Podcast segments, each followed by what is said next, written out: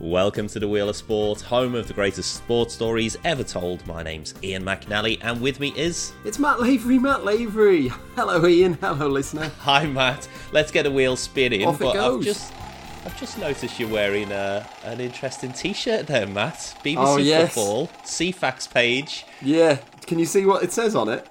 i I, sadly, I can. It says Sunderland won, Tranmere Rovers nil. Yes, my pride and joy. it's when we beat you in the Pizza Cup.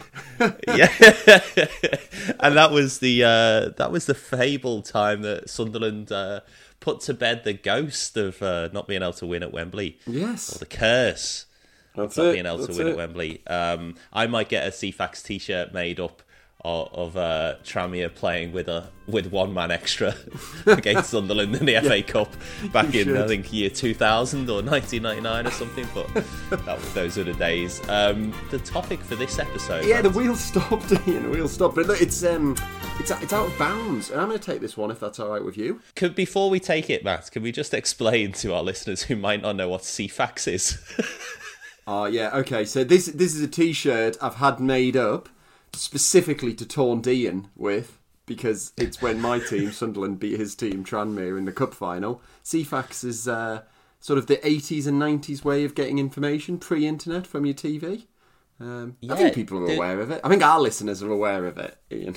I don't know because they didn't have an equivalent in Australia for Australian listeners, and so uh, it, the bizarre button that you'd press on your TV and then basically get like a, a form of the internet, wasn't it? We but you had to wait for the pages. yeah, it so looked like sometimes MS like DOS or something. Yeah, and it, all looked- yeah. it was just really basic, but very, very good. Um, Yeah, so, and I remember they, they used to have the the football scores on a loop, but there'd be like about thirty two pages, and if you just missed your page, you'd have Yeah. to sit there and wait for them to loop all Yeah. the way That through every result.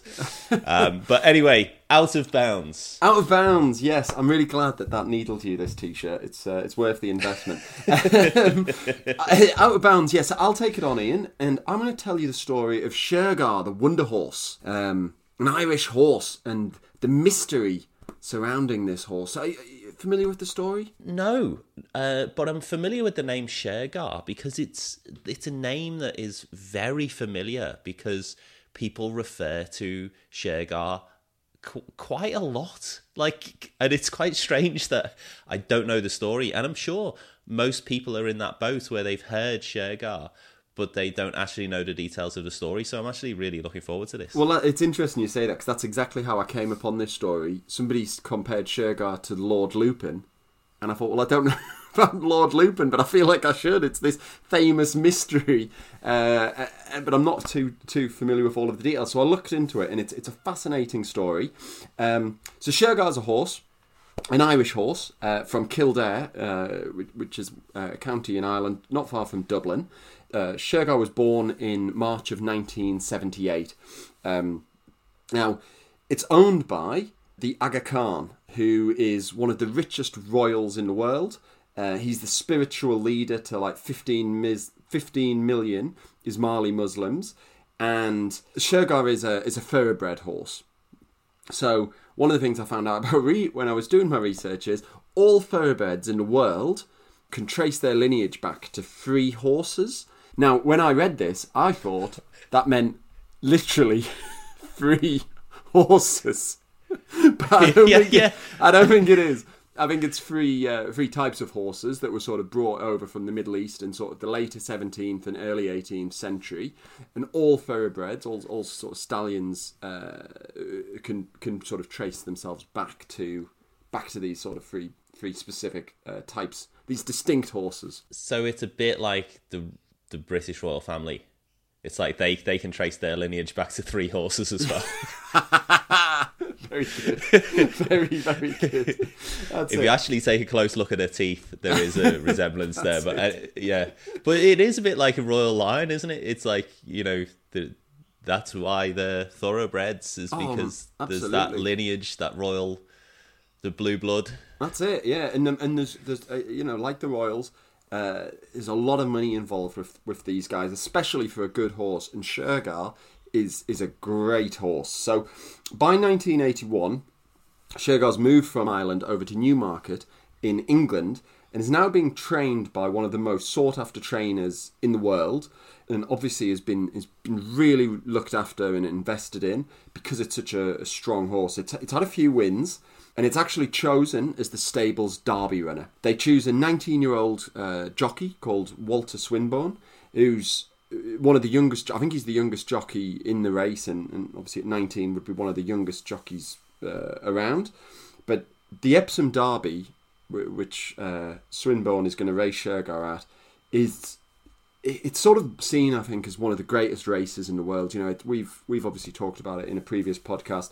It really is, um, you know, it's a prestigious race, and uh, Shergar goes in as the favourite and absolutely kills it. Um, there's a great story that uh, the second horse, the horse that finished second, uh, Glint of Gold, um, the jockey riding that horse actually thought he'd won the race that's how far ahead Shergar was of the of the pack. wow. Isn't that absolutely incredible? Um, the, uh, the the the commentary is fantastic in this race. It, it, says only one horse in it. You need a telescope to see the rest, and I just love it. Wow. You know, it's it's incredible. Shergar wins by such a distance. It is, it's amazing. It's amazing. So this is 1981. How does that happen? How and, does uh, that happen? Like the one horse could be so much better. Well, this is it. And quicker. In in in in you know the whole world sort of takes note of this because, as I say, the Epsom Derby is such a prestigious race. And now they move forward, uh, and Shergar goes home to compete in the Irish Derby. And this time is going to be raced by Lester Piggott, who's seen as sort of the greatest jockey of all time. So you're sort of pairing up one of the greatest horses of the era uh, with maybe the greatest jockey of all time. Again, somebody we've covered in, an, in a previous podcast. Yeah, if you want to listen to a previous episode on Lester Piggott, we go through it. We don't mention Shergar very much or uh, at all. Maybe, I don't think we do touch on but, Shergar, no. Yeah. But but look, uh, uh, he gets the win. Shergar gets the win as uh, as you'd probably expect.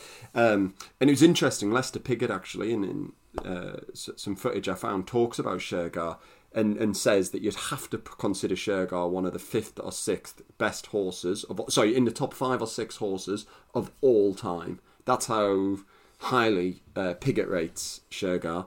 And, and the argument being, you don't win these Derby races by such a margin unless you're one of the best. And they did. It, sorry, Shergar did. Shergar absolutely killed it. Um, so now Aga Khan is Shergar's obviously you know really caught the attention of the racing world. Is you know arguably one of the hottest hottest properties in the world. And Aga Khan, um, the owner, uh, decides to sell shares in Shergar. So is that why it's called Shergar? yeah, very good. um, so he's uh, he gives out shares, and there's investors buying uh, from all over the world. And one of the shares actually goes to the horse's vet, um, who we'll talk about uh, talk about later on. But that, so the vet has a as a share in the horse. Is is this common, Matt? Like for I don't know very much about r- horse racing and stuff, but I imagine it's quite common to for people to sell shares of a racehorse. I've heard of it, heard about it happening. Yeah, yeah, I think it's pretty normal. I think you can you can own a bit of a horse, um, you know, and it just because they're so expensive to run, you know, with the all of the costs of the trainers and the, especially a, a thoroughbred, you know, elite horse like this, you know, the stable cost, everything. It, it's a moneyed, it's a moneyed industry, isn't it? And it, it, it is expensive. Obviously, the Aga Khan has the money, but you know, I guess he's thinking. Uh, he's not. He's not too concerned about that, and he's happy to sort of share the wealth a little bit.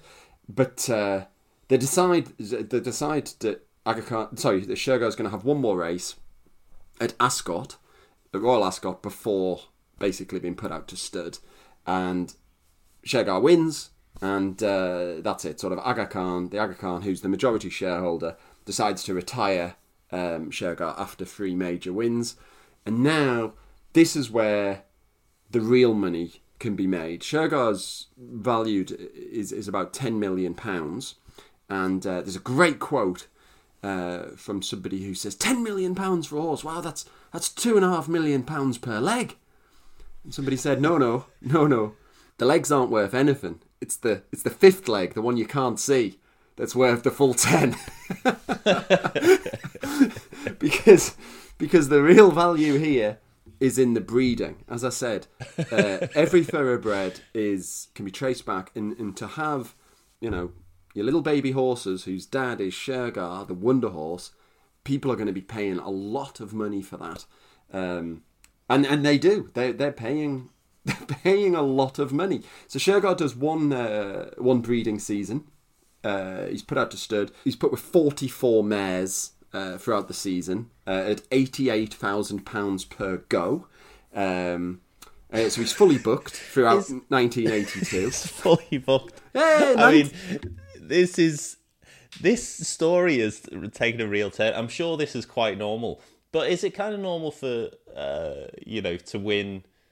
Why why didn't he just keep racing? I guess the risk is that the horse would become injured and would be would have to be put down. Yeah, oh yeah, because if like a horse breaks its leg or something, you just get the old bolt through the head, don't they? Exactly, and and obviously then your the, the the whole value of the horse is gone. This is a horse that's won, not just won, but dominated major races, and logically, why why damage the reputation? You know, there's almost more, uh, you know, from a sporting perspective, perhaps not, but commercially, the most sensible thing to do is retire the horse, leave everybody talking, you know, and and, and the horse is is famous. It's it's bizarre. Shergar, after winning an Ascot, is sent back to Ireland and is a national hero. Thousands of people, thousands of Irish people, actually come out into the streets to welcome the horse home. Um, it's it's it's it's it's remarkable. Um, and and there's this idea. Look, Ireland at this time is going through uh, a, sort of an economic recession. You know, it's it's but but it's a wash. Well, the horsing world is is a wash with money. So there's an idea, and the Irish government um, are involved in this. They're trying to make it favourable as a place for breeding horses. Um, so obviously having Shergar there is, is going to be huge. And the idea is that there'll be mares flown in from all over the world to breed in Ireland. Um, the Irish government set up some some sort of tax uh, things that are quite favourable, and the idea is that that can sort of stimulate at least part of the economy by having part of Ireland, sp- especially around Kildare, as uh, as horse country and, and sort of a breeding ground, and Shergar is going to be a big part of that. Do you think if just theoretically, Matt, if Shergar the horse could could talk, do you think do you think that do you think that the horse would want to carry to carry on racing, or do you, do you think that actually it's quite a nice life to be, It's speculation. you know, by yeah. by I mean, appointment? Forty-four mares in a, in a in a season. You know that's a that's busy, isn't it? By anybody's sounds a lot. anybody's schedule. That's it does sound it does sound a lot. I think w- I was lucky to be of a generation who just missed out on Tinder. but I, I imagine like it. It sounds like a lot of admin. yeah. I well, mean, trying to work the emotions, it would be. Uh, yeah, but it, look, it sounds like a nice outcome for Shergar. Yeah, and maybe. it- Ireland does have a, a heritage, doesn't it? In uh, quite a, a, lineage of um, uh, track record of breeding horses, and and it's- particularly in a horse racing world, it's Oh, like definitely. the- uh, Ireland is very prominent, isn't it, in terms of trainers, in terms of horses, in terms of knowledge and and uh, ability there. So it seems like a perfect match. Yeah, one hundred percent, absolutely. And yeah, as I say, uh, you know, he's he's had a busy eighty-two, and we now come to eighty-three. He's fully booked for the eighty-three breeding season. Um, as I say, going for eighty-eight thousand a, a go. And this is sort of where the uh, the story uh, twists, I suppose, um, and where the where the sort of intrigue begins because Shergar, the ten million pound horse, Ireland's most valuable property. I uh, I saw I saw read somewhere, um, is kidnapped. Is is kidnapped by the IRA at gunpoint, um, and this starts a mystery that is worldwide and still un- uncovered to today. It's it's absolutely incredible. Wow. So the IRA, the Irish Republican Army, Yeah. who at the at the time, what year is this? Well, this is it. I've got I've got all of the history here. So this is in 1983. So uh, without sort of getting too much into the um, the political side of it. Look, the fact No, go on, go on, Matt. We've got time. the IRA is a is a paramilitary group on the Republican side uh, of the Troubles uh, in the battle against uh, Britain, with the ultimate goal of a united Ireland and ending British rule. So. Um, the IRA has fought this long and bloody battle against Britain. It g- goes all the way back to the Easter Uprising of 1916 and the uh, the Irish Republic gaining independence from the United Kingdom in 1921. But in 1921, Northern Ireland had remained part of the United Kingdom, which was the thing that the IRA weren't happy about. Their their ultimate goal was a united Ireland uh, and to end British rule there. So from sort of the late 60s through to the late 90s, there was uh, this period of conflict and trouble, uh, known as the Troubles. And by the 80s, look, the IRA are, are, sort of running out of money, but like all paramilitary organisations, they, they need money to fund their campaigns. And, you know, running out of money, they're, they're looking at things to do. You know, bank robbery has become more difficult. Um, so one of the things that they turned to was kidnapping and ransoms, um, and they'd done it successfully with uh, a couple of couple of individuals, um, but they decided uh, possibly a good way to do it would be to kidnap Shergar, this ten million pound how, uh, horse house, ten million pound horse. Um, I mean, kidnapping a house. I wouldn't put it past the IRA to to uh, come up with the idea. I'm sure you, you know, I do imagine the the IRA kind of sat in the uh, in the control room. Decide, you know, what things did they reject? like, you know, in their plan, what did they say no to? It's like if kidnapping a horse is something that you actually go through with, what did they say no to? Uh, that would fascinate me. What would the ideas um, have been? But I'm sure they would have been very creative. Well, the the plan to a point made sense because they didn't feel that the Aga Khan would be politically involved and would want to protect his investment. Um, also, they didn't think that pe- you know, maybe the police would be too bothered about investigating the theft of an animal uh, as opposed to stealing a person. So it's you know there are there is some logic to the plan. Unfortunately, um, it probably doesn't plan out quite quite as as they hoped because ultimately no ransom was paid. It's it's a it's a really terrifying story. So Jim Fitzgerald is the head groom who lives uh, near, not with, but you know, uh, on the, sta- the stables um, that, nearby. That, this story would have taken another turn had he turned out he was in no no room for those forty four mares. yeah, that's it. No, he's down at Ballymany and um, Jim Jim Fitzgerald's there. There's a knock at the door. He's there with all his family, his wife, and this knock at the door. He opens it, and there's all these gangsters there with guns, um, and they tell him what they want. So he says, "Okay." Uh, so off he goes, and he gets Shergar and puts Shergar in the back of a horse box. And some of the gangsters drive off with with the the horse box and Shergar, but then three other gangsters kidnap Jim at gunpoint and put him in another vehicle and drive off.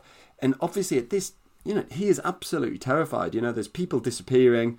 You know, there's there's this period of of civil war or you know whatever you want to call it, the troubles. Um, but people are being disappeared. You know, over two thousand people, nearly two and a half thousand people have been killed in the conflict by this time. So Jim Fitzgerald is is obviously terrified. But look, a couple of hours later, he's released about 40 minutes from where he was taken with the code word King Neptune. And he's obviously told, you know, not, not to sort of go to the police uh, or anything, but naturally, you know, he needs to alert the authorities. But, you know, it's back in 1983. There's no mobile phones or anything. So it takes him quite a bit of time. You know, he's in rural Ireland just to get onto anybody and let them know. So it's actually eight hours before the detectives arrive at the stud at Ballymany to start investigating. So the kidnappers have got this huge time advantage. You know, in eight hours you could get pretty much anywhere in Ireland, and you could you could be out of Ireland. You know, on a car you could you could be you could be away. So particularly if you're on the back of a fast horse. I don't know if they rode the horse away. I mean, who's going to be if you jump on the back of Shergar? Who's going to catch you? That's excellent. Can't catch me. um, but yeah, so so so so the police start investigating, and the media are, are tipped off. So um, they they turn up at the the stud uh, and start you know asking questions. There's lots of like prank and crank calls coming in, and uh, all of these sort of you know the the typical sort of uh, nutters just calling in with with hoax and daft information about it. But eventually, uh, later that day, a phone call does come through with the code word King Neptune, and they demand two million pounds in payment um, as a ransom. Now, this is where it gets con- you know difficult because they're very, they they're saying we're going to kill the horse. If you want to see the horse again, we want two million pounds. But you've got to remember, there's 40 owners now of the horse, and a lot of those owners would own other horses. So they they they had concerns, or some of them had concerns about paying a ransom because it would encourage more kidnappings or horse nappings. Um, whereas other people, you know, felt so passionately for the horse and were so concerned about its welfare that they just wanted to pay it and just do whatever it took. But obviously, trying to get forty people around to agree on a thing to pay the ransom is it's not easy. So it's now three days after the kidnapping and no ransom's been paid. Um, but then th- there's so many, so many remarkable things going on. On day three, the kidnappers, or people claiming to be the kidnappers, call the BBC and tell them to send three really well known sports journalists to a hotel in Belfast. Now, for these journalists, you know, a trip to Belfast, which is sort of, you know, the epicenter of all of the, the troubles and civil war, that's that's not sort of a holiday they're looking forward to. And they're being summoned by these would be kidnappers. Um, and they're, they're, they're told that when they arrive, they're going to get further instructions. So you've got these journalists, you know, terrified, heading off to uh, to the to the to Belfast. They didn't go, did they? They did. Oh, they did. Matt! Oh, surely you would have called in sick for that day Yeah. because I, if if they've disappeared a, a horse worth ten million pound, I'm sure they could dispatch a uh, sports journalist from the A few BBC. journalists, yeah. Well, the journalists get there and the phone rings, and one of them answers it, and he's now given instructions to go to a, uh, a quite well known racing family's house, um, the Maxwells. So they then are told you need to drive there, and we'll give you more instructions. So they set off, and they're stopped on this country lane um, by armed men in balaclavas, all pointing guns. And the, obviously the journalists were terrified. Fortunately, it was the police. and they said, look,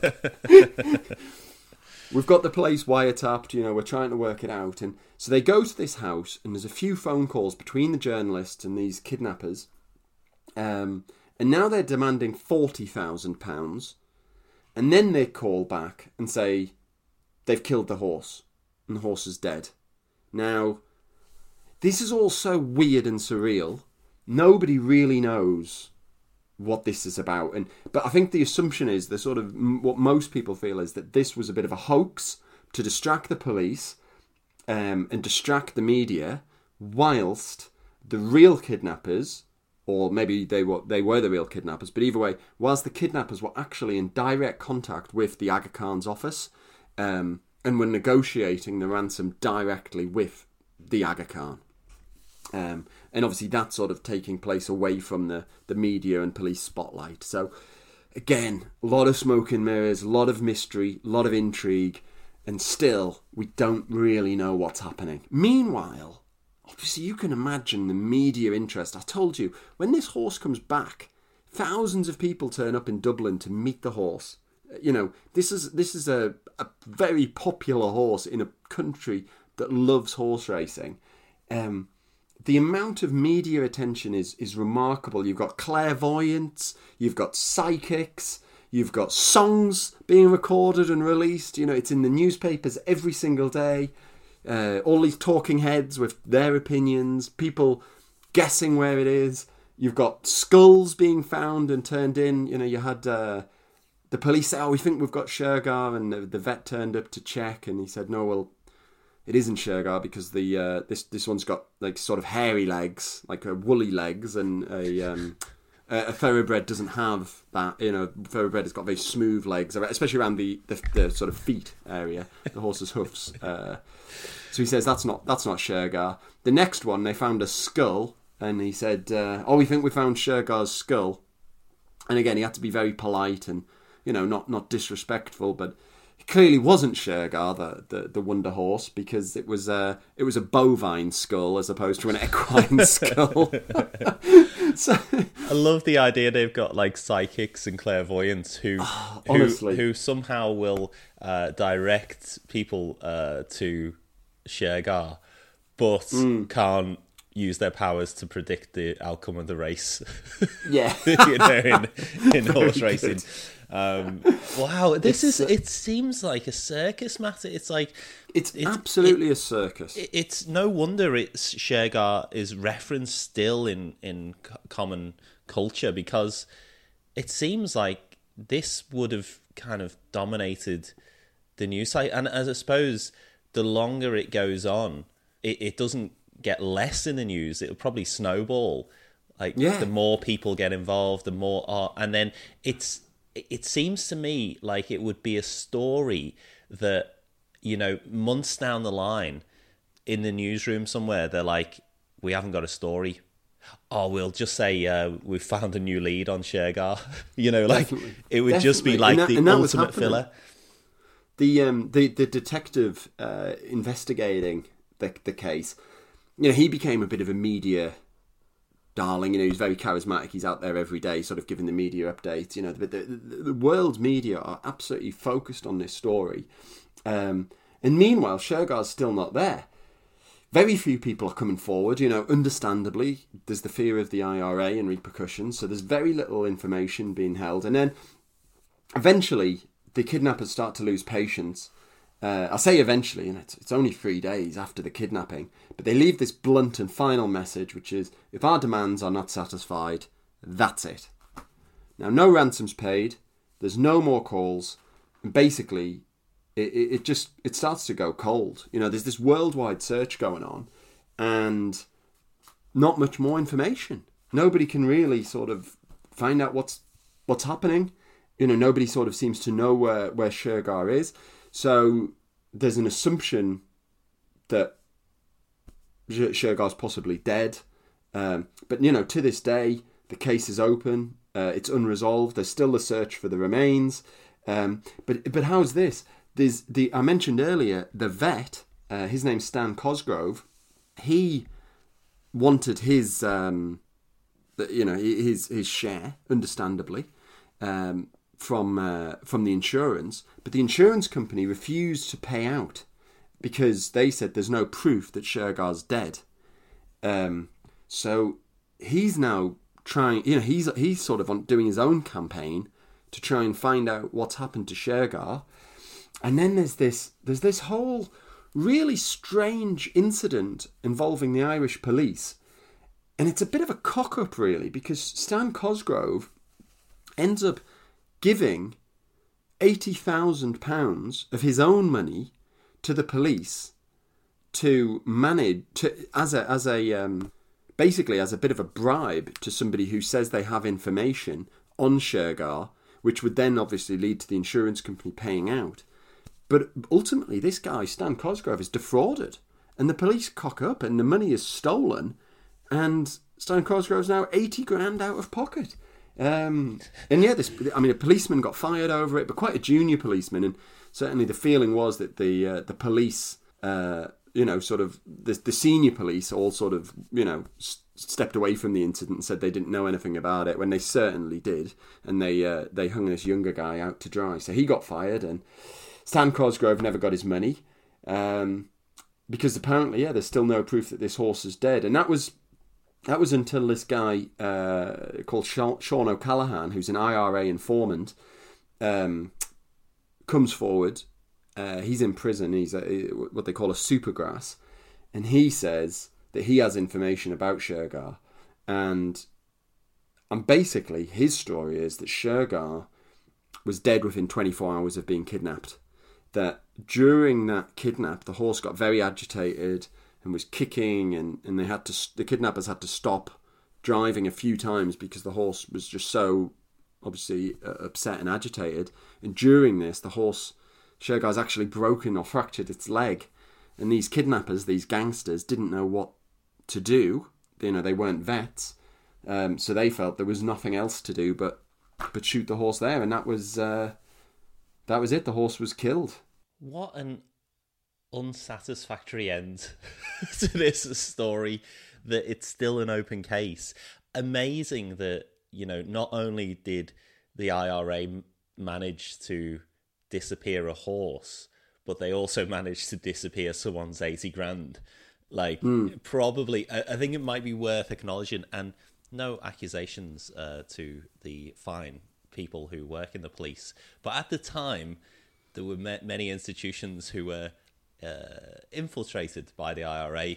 Uh, that you know that might have been a plan as well. You know to. Uh, I, I, honestly I don't even know if the eighty grand ended up with the IRA though. I, I might have it might have just been a chancer, just a, just a you know a, a, a crook pretending wow. to know about the IRA. And the thing is, even now, you know this guy Sean O'Callaghan, the Supergrass, he said that he that the horse is buried uh, in this area, but nobody wants to talk about it. Nobody wants to, to dig around because even now people still don't, you know, feel 100% safe uh, saying what they know. And uh, yes, yeah, so even to this day, you know, there's this huge mystery about Shergar, um, the Wonder Horse that that vanished. So we are we kind of sure that there's still people out there today, as we record, who know what happened presumably. Isn't that wild? Like to to actually be able to hold on to that information, that secret for decades, when it's in such public demand. Mm. People like would still really love to hear. You know, I guess if it's you know if you're talking about your personal safety or your family safety, then maybe you forget quite quickly. Man, it's such a wild story, Matt. Great story. It's so good.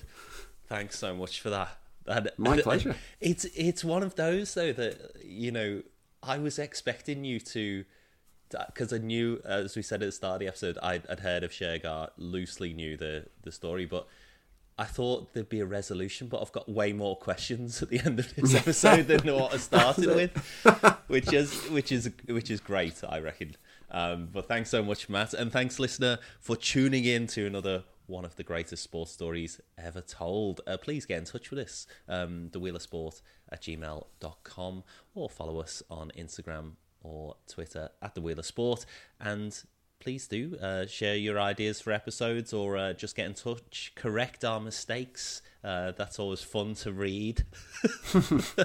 and uh, we'll see you next time. Thanks so much, Matt. Thanks ever so much. Take care. I'm off to uh, investigate working as a stud. 88 grand to go. Good luck.